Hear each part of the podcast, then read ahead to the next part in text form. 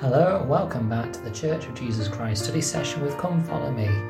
I'm your host Matthew Roberts and this is Series 3, episode uh, 261 of this daily study podcast. Thank you once again for joining us on what is actually episode 262, my apologies. Uh, and we're going to continue uh, with our Come Follow Me study for this week. Uh, we are looking on the week of the 13th of September to the 19th of September, covering Doctrine and Covenants sections 102 to 105. And today we're going to finish looking at section 103, which is the Lord's initial instructions to the prophet Joseph Smith in the presence of the High Council to, or at least um, around this High Council meeting where they were discussing what they were to do for the saints in Missouri who had lost their lands uh, and talking about reclaiming the land of Zion. And in verse 27, there is a very, um, not worrying, but um, it's a verse that makes you kind of think about what are you willing uh, to give for the gospel in your life. Um, it says in verse 27, Let no man be afraid to lay down his life for my sake, for whoso layeth down his life for my sake shall find it again. And we've heard a very similar uh, language and uh, statements made by the Saviour in the New Testament and in other places as well. Um, but it does make beg the question of, you know, are we willing, uh, if the time came, to to get to commit ourselves completely uh, to to Christ and to, and to His gospel? Franklin D. Richards said, "quote You and I may never be asked to lay down our lives for the gospel's sake, but obedience to a law of sacrifice in a lesser way is also rewarding. The history of the Church of Jesus Christ in each era is replete." With experiences of every kind and description that men are prone to call sacrifices.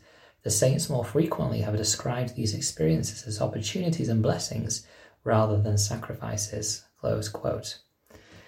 What may be an, an opportunity to one person may be a challenge to an, or may be seen as a challenge to another. Uh, and both are probably right that it is a challenge, but in many cases, these challenges that we have can also be opportunities um, and to help us grow and to learn and to develop. Uh, and this is what Franklin D. Richards is saying there.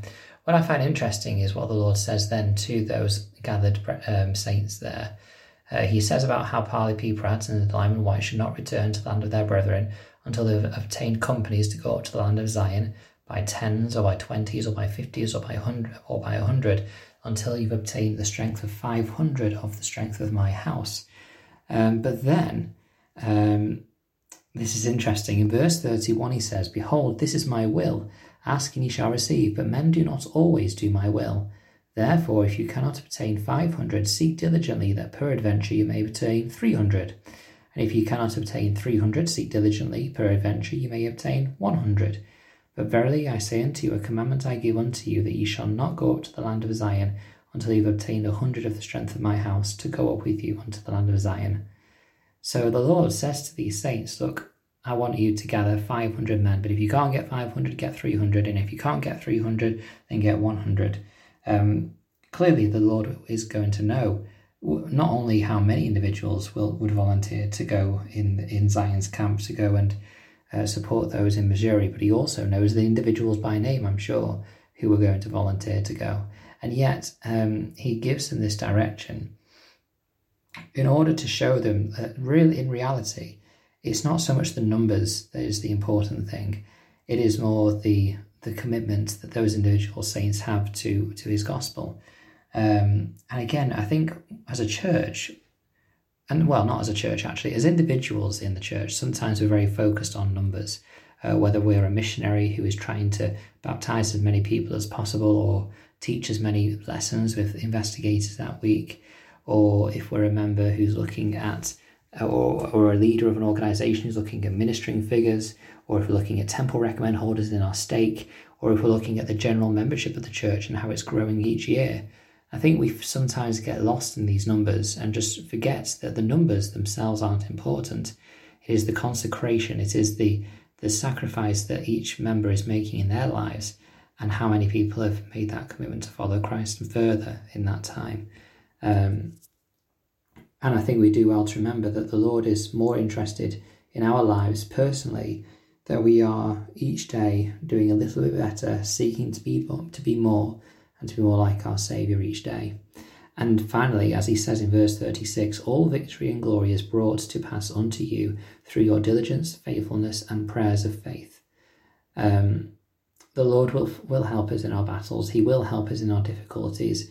He won't make those difficulties go away. Sometimes he will, um, you know, and we will have um, when we get to section 105, we will talk about how when Zion's camp were at Missouri and there was uh, seemingly a big battle to come, that the Lord actually did li- did literally fight that battle for them in the case that not one weapon was had to be raised uh, by the by the Zion's camp at that time. Um, but we'll get that when we get to uh, section 105.